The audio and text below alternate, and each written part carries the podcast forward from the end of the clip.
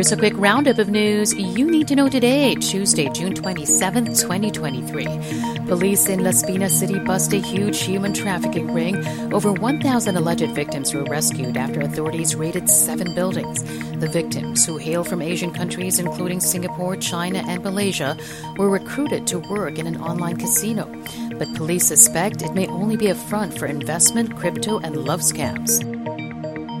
Filipino death row convict Mary Jane Veloso reunited with her family in Indonesia after five years. Migrante International says Veloso's parents and two sons traveled to Yogyakarta early last week to visit Mary Jane.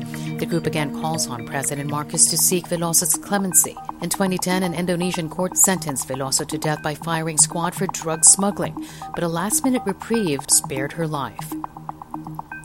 An economic think tank slams President Marcos's appointment of controversial lawyer Larry Gadon as his advisor for poverty alleviation.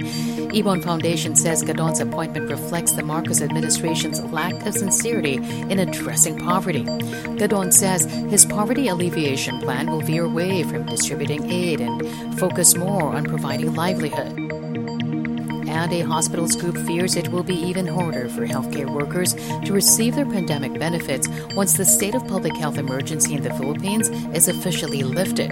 The Private Hospitals Association of the Philippines says up to now, many of their members have yet to receive their allowances mandated by law. It also calls on government to have a clear directive on the matter.